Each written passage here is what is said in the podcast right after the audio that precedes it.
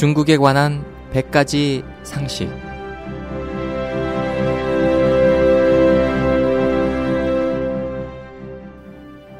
여러분 안녕하십니까? 중국에 관한 100가지 상식 홍승일입니다. 중공은 정치범이란 개념을 인정하지 않습니다. 중공의 소위 형법에서는 1997년 이전에 정치범들에게 반혁명죄를 뒤집어 씌웠고 1997년 이후에는 국가 안전에 해를 끼친 죄란 타이틀을 씌웠습니다. 이렇게 명칭을 바꾼 목적은 속임수를 써서 개념을 모호하게 만들기 위함입니다. 이 두 가지 죄명은 중공형법 제1장에 들어 있습니다. 중공형법을 살펴보면 무거운 죄에서 시작해 가벼운 죄 순으로 열거되는데 중공의 관념에서 정치범은 가장 엄중한 범죄인 셈입니다. 이는 고대 봉건 독재 통치자들의 관념과 완전히 일치하는 것으로 그들은 일률적으로 모반 혹은 모반 의심을 가장 큰 죄로 여겼습니다. 애석한 것은 역사가 이미 수천 년이나 흘러갔음에도 중공 집권자의 머릿속은 전혀 변하지 않았다는 점입니다. 중공은 정치범을 인정하지 않지만 끊임없이 정치범을 배출하고 있습니다. 또 그 범위가 아주 넓어 포함하지 않는 분야가 없습니다.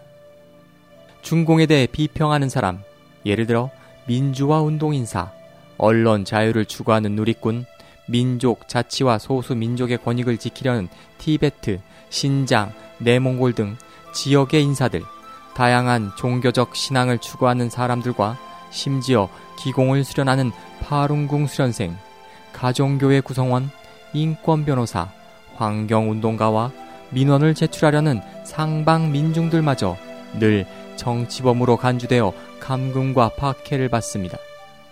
중공이 정치범을 만드는 죄명 역시 여러 가지입니다.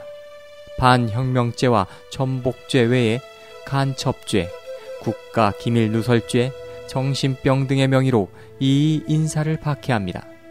심지어 경제사범, 매춘, 건달죄 등 다른 형사 죄명을 이용해 정치범의 명예를 먹칠하고 있습니다.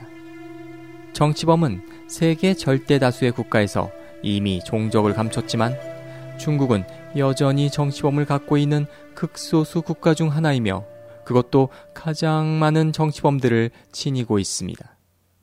중공의 독재 통치가 끝나지 않으면 중국 민중의 항쟁은 하루도 멈추지 않을 것입니다. 때문에 중국의 정치범은 끊이지 않고 천명, 만명에 달할 것입니다. 이 한 점에서만 보더라도 공산당 치하의 중국이 얼마나 야만적이고 어두운지 알 수 있습니다.